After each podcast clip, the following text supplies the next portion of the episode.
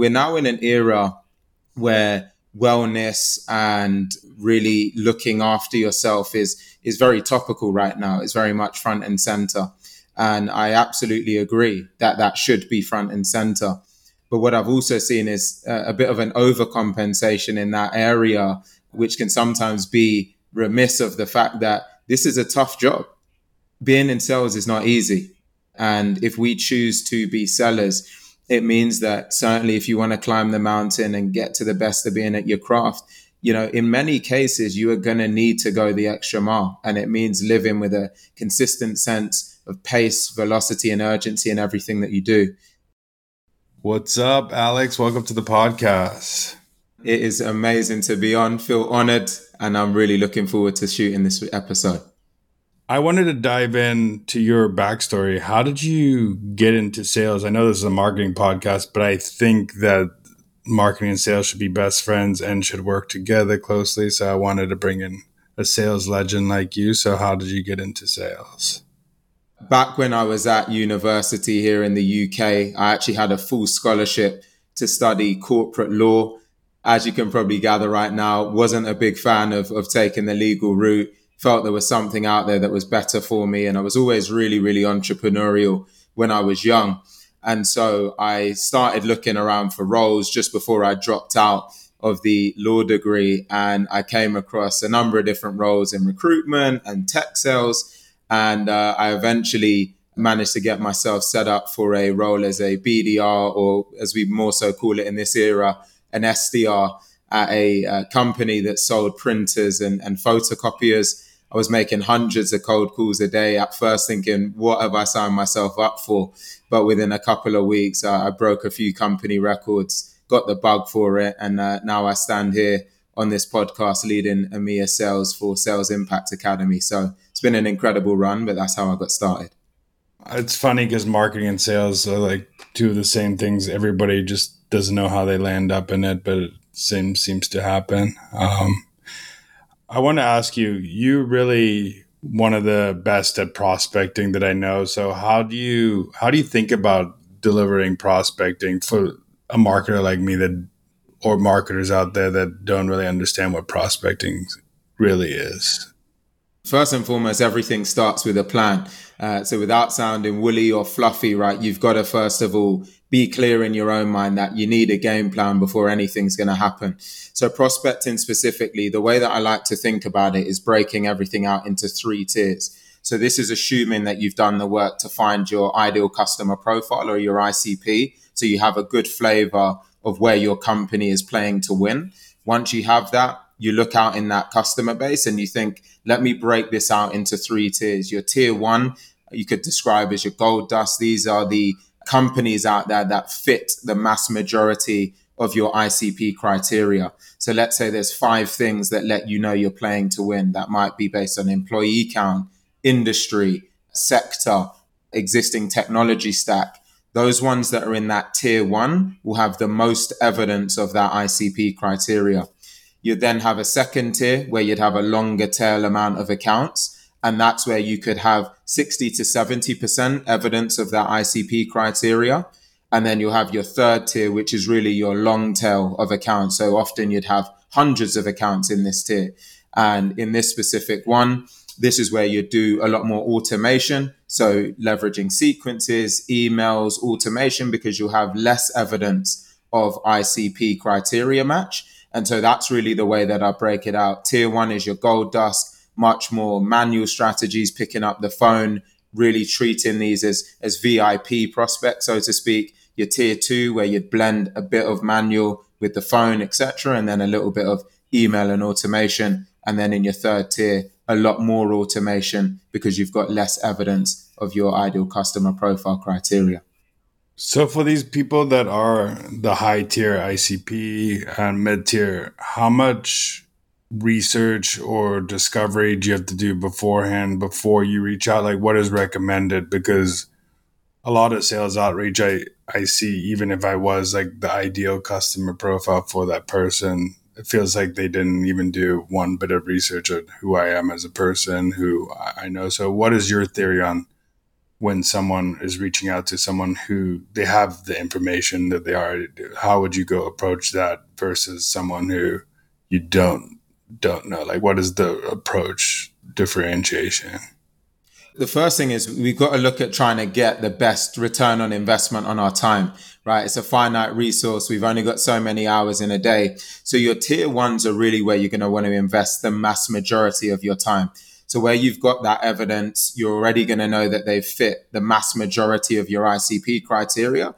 So then it's really simple, right? You'd often go onto LinkedIn. You might do some uh, simple research through blogs or online articles, combine that into your outreach, and then either pick up the phone or send an email that blends in all of those ingredients as you start to get into that second and that third tier, really in reality, you're trying to trying to get a form of more evidence to let you know if this person actually warrants a greater time investment, right? And so this is where there is that element of automation that won't have as much personalization, or I recommend that people simply pick up the phone because when you pick up the phone and you can have a direct conversation, that's when you're in a position where you can navigate objections, you can collate information in real time to figure out should I be investing more time in this? And then as you get more evidence in that second and that third tier, you can move someone up the stack if actually through a conversation or through an email response, they let you know, actually, we are potentially ICP because you've now found out this net new information. One thing I've been thinking about is just for the marketers out there and how you think of as a salesperson, how would you treat an inbound lead that comes in, a hand raiser, you know, their ICP versus prioritizing other accounts? So how do you prioritize both of those accounts, and how is the outreach different? How do you reach out to a hand raiser versus someone you may know have a pain point, may know is an ICP? So how what's the reach out different, and how do you prioritize those two? I would actually challenge part of that, right, Dan, in the sense that just because someone has come inbound, one thing I've learned is it doesn't mean they're ICP ironically, one of the biggest mistakes I see sellers make and, and potentially marketers as well is that they, they assume that because something is inbound, uh, one, that it is ICP and two, that it requires the white glove treatment, so to speak. Actually, inbound leads really require as much qualification as you would think about an outbound lead, right? Or, or reaching out to a customer externally. You still need to put them through that rigor to understand do they fit our ICP criteria? Do they have problems that we can actually solve for? Are we in a position where we can add tremendous value here? So when a lead comes in, I'd really advise that, that companies and sellers out there and marketers make sure that they put those leads through the same type of rigor that they would when they're thinking about reaching out to a company. So again, you know, are you playing to win? What problems are you solving for and can you solve them for companies of this nature? And starting to think about those types of questions. How could marketers help sellers pass a lead that they that it is more qualified? So, what are some things that marketing and sales could do to work together to maybe set up some form fields that disqualify want leads that are worse or not hand put book meetings on calendar that actually people that fit the criteria that's filled out what are some things that you would work with a marketing team with to make sure that they're not handing junk over. Because I've seen both sides of it. I've seen marketers wanted to just pile on leads and sellers, and they're like, "Why aren't you converting?" And then there's the opposite side of some marketers overdo it and DQ some people that might have need. But what is what is the relationship of how a sales leader like you would work with a marketing team to find that qualification and only hand leads to sales that are are actually great leads and hand raisers and have interest. One of the areas that would always be valuable for a sales and a marketing team is to make sure that they're on the same page with the way that they think about the methodologies, the way that they approach customers, the way they think about qualifying deals. And if we strip this back right, companies, most of them will have some form of common language or methodology of way of way of thinking about things. So if I took a really simple one, one that's called BANT, uh, B A N T, it stand, stands for budget, authority, need, and time.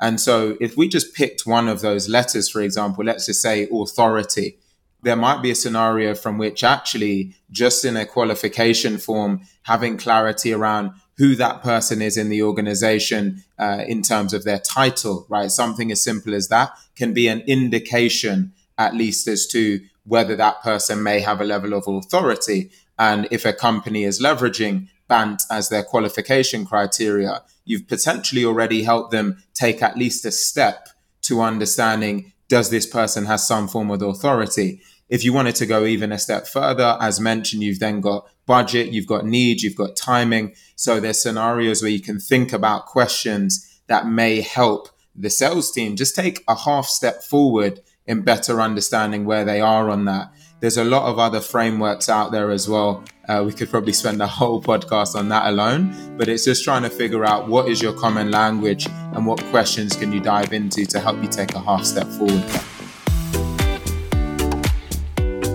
Two things that I've I've gotten in my career from being in marketing ops is one, ICP is a team sport. It has to be done throughout the organization from product to sales to marketing. It should be worked on together. It can't be the marketing team owning, it can't be the sales team owning, and it can't be product, it can't be CS. It has to be a team sport.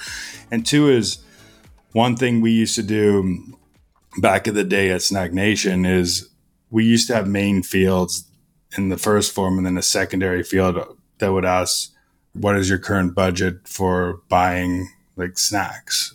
So that you would get that budget question. And then we would ask on the form, when are you looking to add new snacks into your office and give it time? Like, is it one to two months? Is it two to four months? Is it six months and plus? And then what we used to do is take those and those would get graded as a higher grade. So then sellers would know, okay, these people have answered these questions. They should have more priority. These other ones are also too. Also, I think one thing that a lot of people don't think about when doing this is where the person's actually coming from. So, for example, if someone comes directly to your website or comes from a branded search, like they searched Sales Impact Academy, they know who Sales Impact Academy is. It's not you don't need to take time to explain them because they've searched for sales and then they request a demo. They they said that they want to see this product and is better than someone who saw a facebook ad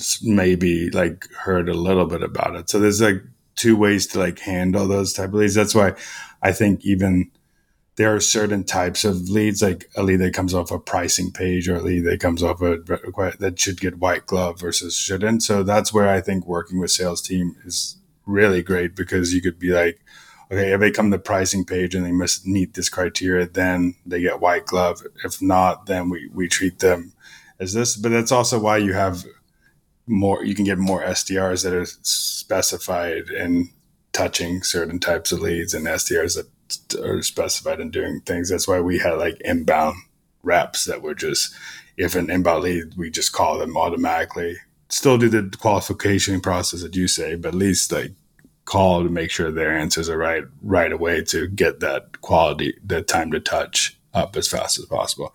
I know it's a little bit of rant, but I've worked with sellers and I know that the pain of like not handing off, and that's like the biggest way to break trust with a sales team is handing them crap leads all the time. Yeah, I, I love the way you've described this, uh, Dan, because it certainly shows you spent a lot of time with sales teams, even in that first example. I mean, you almost covered all of what I described as, as BANT there, right? You were even finding out the timeline. I mean, that's probably an incredible lead for someone at the other end and probably certainly helps them expedite their time to close for that deal and much more. So I think that's a really great way of thinking about the integration. And uh, as you said, you now look at SDR teams and people that are managing and handling these leads. That's become even more complicated in a way, but has evolved over time. We've now got SDRs and BDRs, and uh, there's some companies that have XDRs, which do a little bit of both. And I remember when I started out, it was just BDRs, and all we did was outbound, right? And then marketing handled inbound all the way through. So things are evolving, and it's it's great to see. One thing I want to ask you as well before I get to the next question is so you you manage a team and a lot of them are AEs that are full cycle, they do both. How would you manage if the same marketing own like the SDR team and they were handing off leads to sales, what are, what should that relationship be between an SDR and an AE, and how should they make a better relationship so like when they're handing off a, a qualified lead or handing off something that's good that the, it isn't get the leads don't get mistreated buyers don't get so the, the, the process is frictionless for the buyer side so i'm just wondering like how do you think about when an SDR gets a lead, passes it on, or a BDR or MDR, whatever you, the name is people call it in their, their organization, how would you think about that? And how should SDR leaders think about that and marketing leaders who own SDRs um, passing off lead?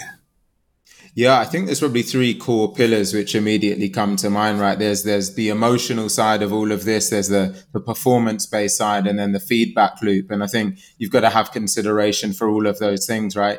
First of all, you want to make sure that there's a feeling and a mutual shared vision of success and what success looks like. That's probably the emotive bit. When it comes to performance, having again a clear understanding of how are we qualifying deals? How are we qualifying leads? How are we actually thinking about what makes a lead top tier versus otherwise? And then on that last strand, when I say feedback loop, this is not a one time event, right? Trying to figure these things out. It should be continuous. It should be regular and it should be a scenario from which both parties feel like there's a, a good understanding of what success looks like at both ends. So what I'd really recommend is actually spending focused time to make sure that there's alignment on all three of those cylinders. And I know, I know it sounds really simple, but sometimes the most uh, effective things are actually the simplest because we overlook them when we're always looking for silver bullets and more. So I would say start with the foundations of those three pillars, spend time together, right? Figure these things out across those three strands, and then you'll be able to start to take steps forward.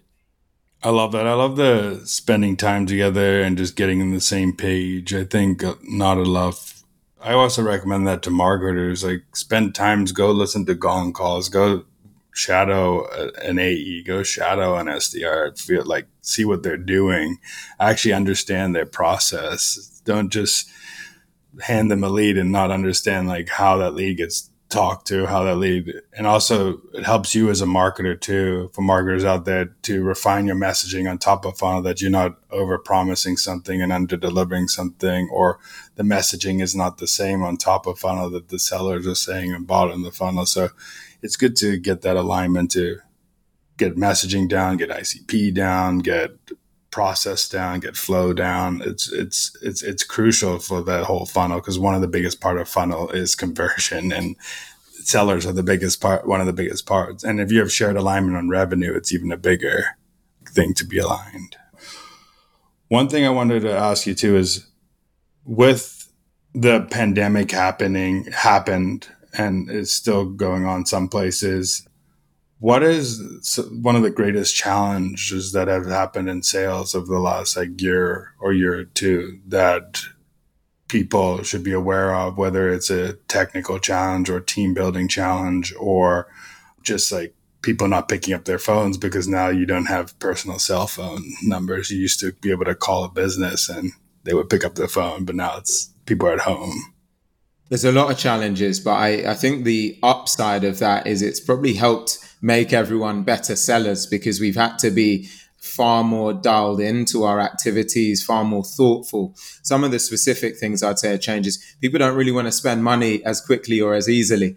So certainly as sales teams and, and everyone in any kind of go-to-market function, we've had to get really specific when, and thoughtful when it comes to business cases, right? Making sure that the numbers actually stack up are we driving quantifiable business benefits and not just nice to have offerings? So we've had to get really, really specific in that regard. And I remember, Dan, certain scenarios being in, in previous roles where companies would be coming to us saying, Hey, we, we need to spend this extra amount of money this year because if we don't, we're not going to get the same budget going into the next year, right? And so there'd be some scenarios where uh, things might be served up a little bit more than you would anticipate. But coming through the pandemic, things like that are just certainly not on the table. So being a value centric seller and having that mindset across the whole go to market has been more important than ever. You raise a great point about cell phone numbers, uh, as we would just say here, mobile numbers.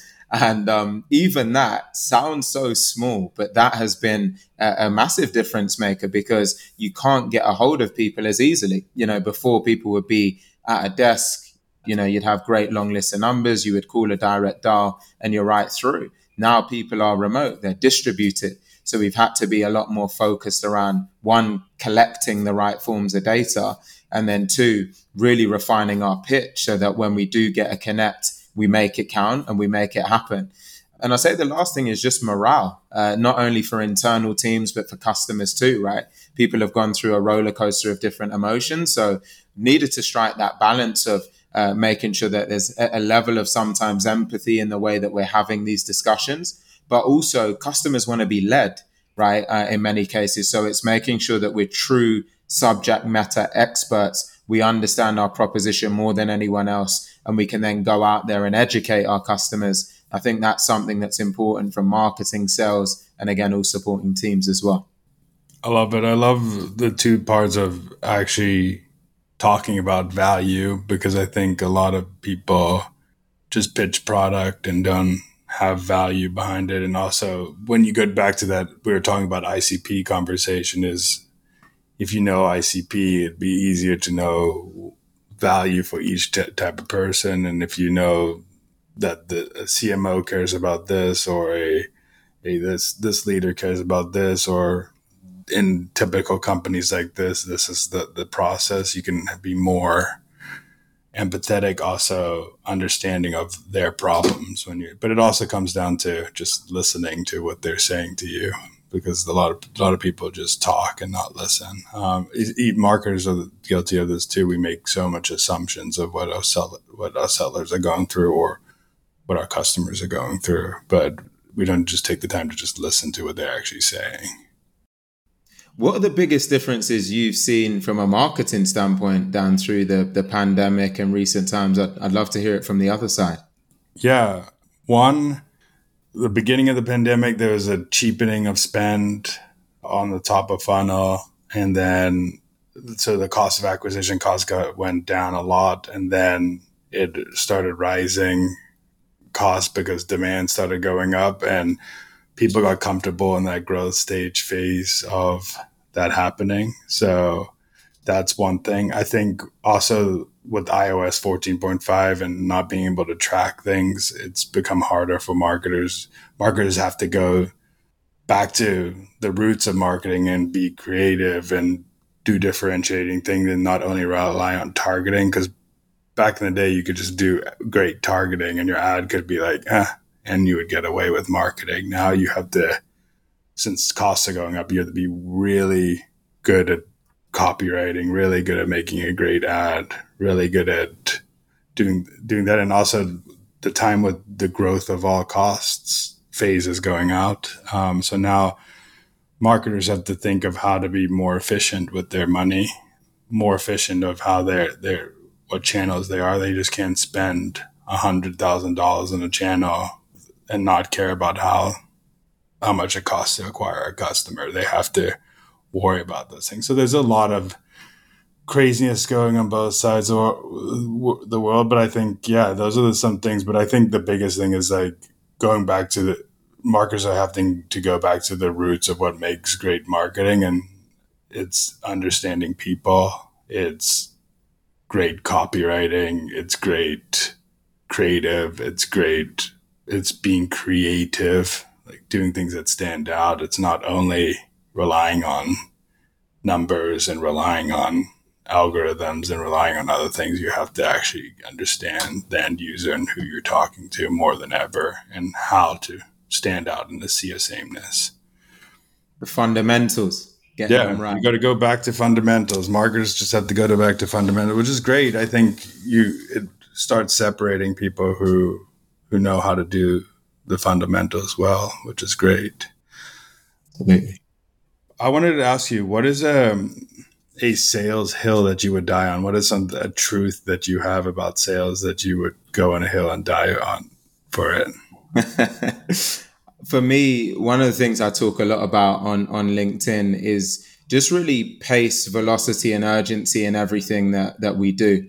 And the reason I say that that would be my uh, top of the hill I would put my stake in the ground on is that we're now in an era where wellness and really looking after yourself is is very topical right now. It's very much front and center. And I absolutely agree that that should be front and center.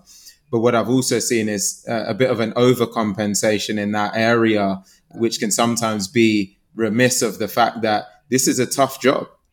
Being in sales is not easy, right? And if we choose to be sellers, it means that certainly if you want to climb the mountain and get to the best of being at your craft, you know, in many cases, you are going to need to go the extra mile. And it means living with a consistent sense of pace, velocity, and urgency in everything that you do.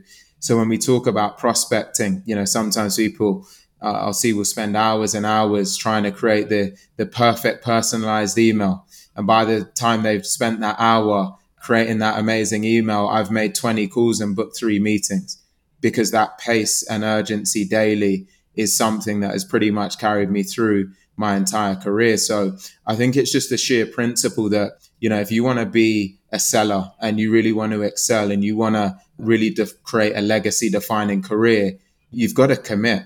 You know, you've got to commit to it. You've got to be willing to run at it. You've got to attack each day with pace, urgency, and desire. And that's how you go out there and really make things happen. And that's why we have a 1% and we have a 99%. And if you want to be average, absolutely embrace that. But if you want to be great, you've got to do what great people do. And that's just push that little bit harder than everyone else. I'm glad the conversations have come up about mental health and how to talk about it and how to deal with it. And I think what that is, it should create is not it should create an environment that how can we make people more efficient instead of wasting a lot of time because a lot of like a lot of the time and the burnout comes from like inefficiencies and doing things the wrong way it doesn't come from and it's also a lot of burnout that I've seen too, and I know this because I played football and I know that I got burnt out from playing football. It also comes from like deep passion. Like if you're not really that passionate about something, it's hard to be amazing at it. Like if you don't have a goal or like mindset to be the best, it's hard to be that. And it's easy to like weigh on your mental health because it weighed on my mental health because I didn't have the true passion anymore to be like the greatest football player. So like going out every day to do hard works, like hard work. Hard work doesn't feel like hard work when it's like some people think say like, hey, Alex, you probably work really hard, but you probably like, uh, did I work that hard? Like, like hard work looks different to everybody, but sometimes the hard work doesn't even feel like hard work when you actually have that deep passion or I don't even doesn't have to be deep passion. It has to be like you have a goal that you set and you're going towards something and you're you're wanting to achieve something. You have to have either something that you're going for or something that is driving you because otherwise it's easy to burn out going hard if you don't have that drive for anything. Yeah, I, I completely agree, Dan. I, I remember back when I was studying law, you know, I was burning out multiple times pretty quickly because I didn't really want to do it. I was doing what I thought I had to do and doing what I was kind of told to do. I wasn't passionate about it. And and when you're doing something that you're passionate about, as you've said, I'm not saying you can't get burnt out, but it's a different kind of feeling, right? There's a true desire to to want to put in more, to want to go out there and achieve. And so absolutely mental health is of paramount importance, right? But I think it starts with asking yourself, are you actually in an area that you're passionate about? Are you running with great people? Are you in a growth environment that can help take you to the next level? And then with all of those factors combined, do you accept that when you choose careers like this, it's going to require a bit more of you, right? And as a result, you you often get paid well and you get compensated well and you get amazing opportunities. So um, I love it, as you can probably tell, and um, I think that's what life, life's all about.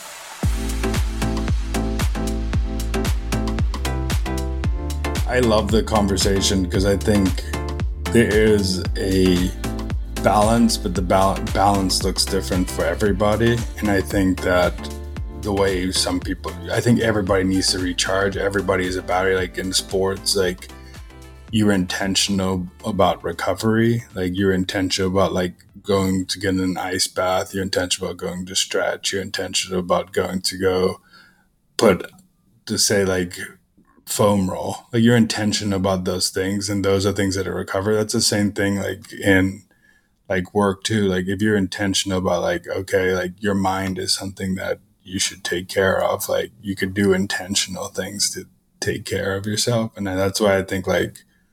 So I've gone through it multiple times. I just think it's a great topic, but I also think that I truly believe that like you do have to work harder than most to get what you want. Like, and hard could be mean more efficient. Hard could be more like more hours. Hard could be, but you still have to outwork people, like in whatever outwork looks like to you. So I love that conversation. I want to go into if someone came to you today, say a seller or SDR, um, or even a marketer, what is one thing you would tell them that they would come back to you five years later and thank you for?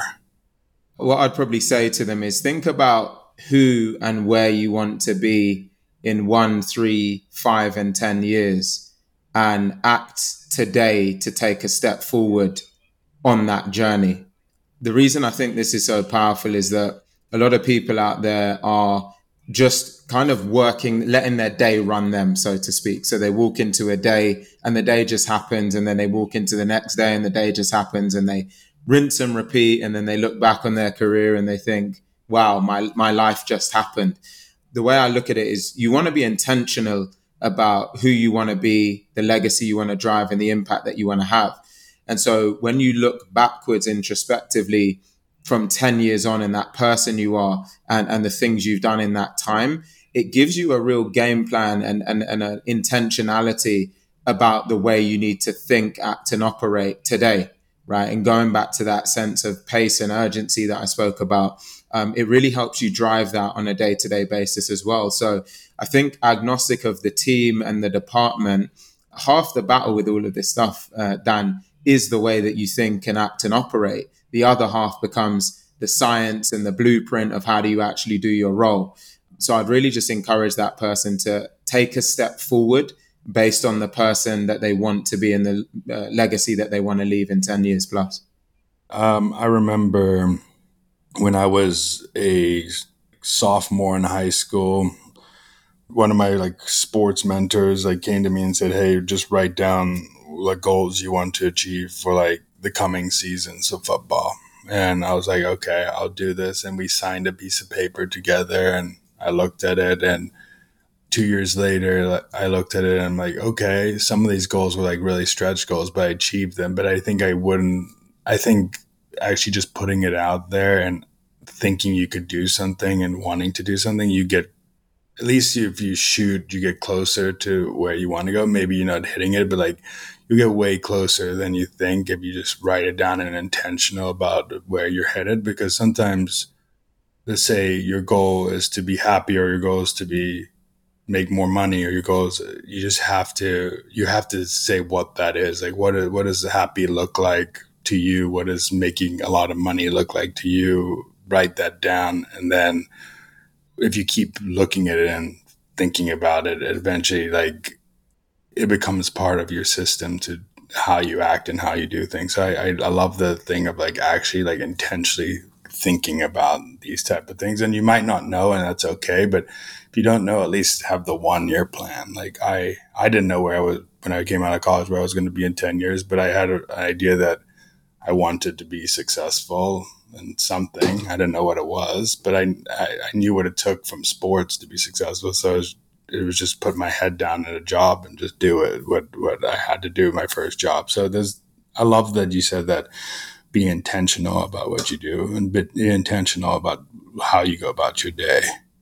Yeah, absolutely. And your story is great there, Dan. And if, if I can add one more point to that, it, it would just be to, to really commit to mastery in whatever it is that you decide ultimately, the best thing that anyone can do is to become the master in the room, right? To become the thought leader, the go to person for their company on a particular subject, on a particular topic, because that helps you really move mountains as your career advances. So once you find that path, just commit to becoming the best, right? I just say life's too short for it to be any other way.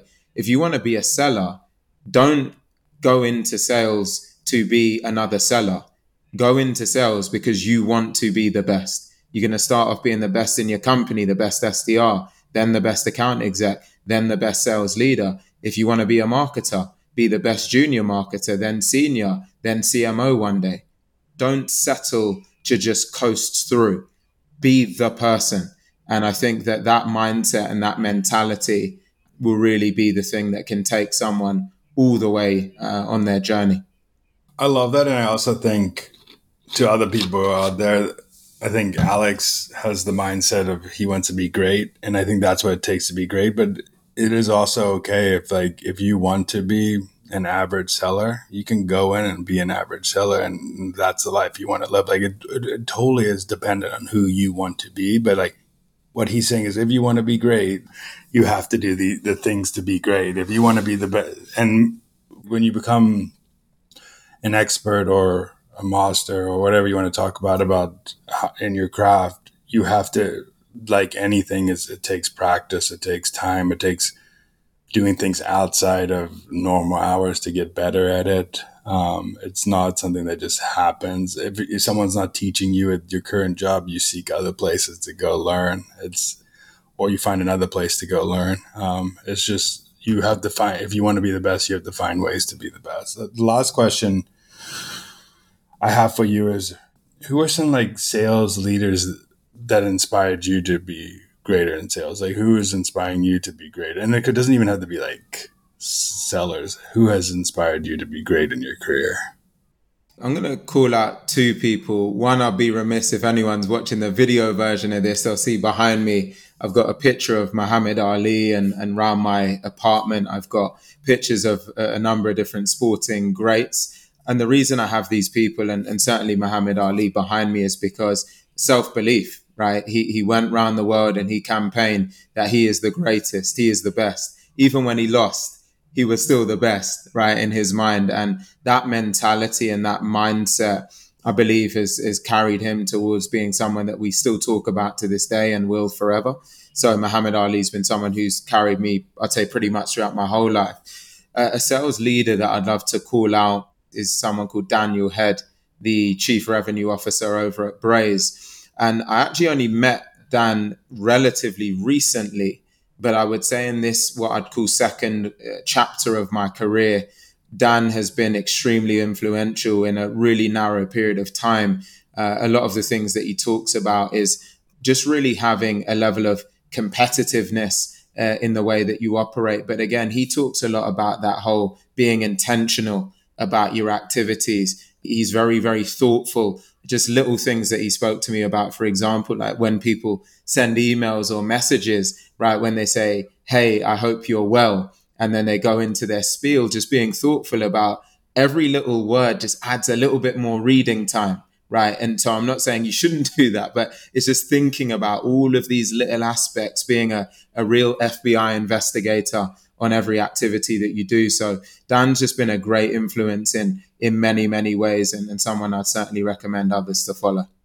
I love the point about being very intentional about things, and the email thing is a great example because some of the greatest copywriters say like every word attaches to an emotion that you have. So like you could say two different words and they have different emotional meanings to to a person. So like even changing one word in your in your sequence or in your e- email or in your newsletter. Could change the way someone feels or acts.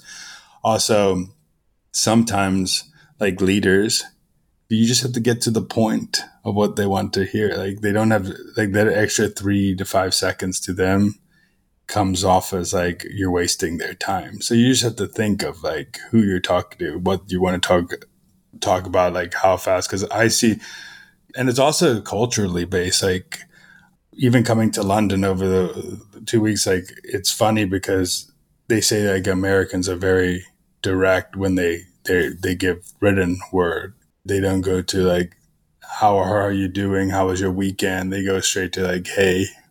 Some people do that, but like when they're talking to people, they're very direct. Where a lot of people like want to add a little bit more, but it's it's so true. It's like all you could do is test as well, like test if that works. And I love that you have to be intentional. Every little word, it's a science. Sales is a science. Marketing is a science. It's not a perfect you could tell me how to go pick up a phone call today, but it's not a perfect science that I would close the call. It takes practice. It takes intuition. It takes time. It takes, it's, there's no like, there is an art form and a science to it. So you have to be able to do that, which I, I love the intentional part of it because that's where the intentionality comes into it is mixing the blending of science and art to figure out how things work.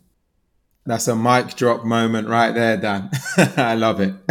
um, lastly, I want to give you the platform of where people could find you. I know you are getting big on LinkedIn now with, and putting out great content, and I just wanted to know where people could find you. Also, you have an amazing podcast, and I, I'm hearing whispers that there's something else dropping soon. So um, I'll let you talk about it. Absolutely. And before I say that, I do have to thank you, Dan. You've been an incredible help and an incredible support as it relates to all of this. So grateful for you. Uh, people can find me mainly on LinkedIn. So if you just search first name, uh, first name, surname, Alex Alleyne, you'll be able to find me quickly and easily. Also, from a website perspective, elitelevel.co is where you can find us. We've got both a podcast, the Elite Level podcast, a sales leaders podcast and also a newsletter that we very, very recently dropped. So you can also sign up for that at elitelevel.co. That's elitelevel.co. And then you've lastly got my personal website, alexalleyne.com. That's the best ways to find me.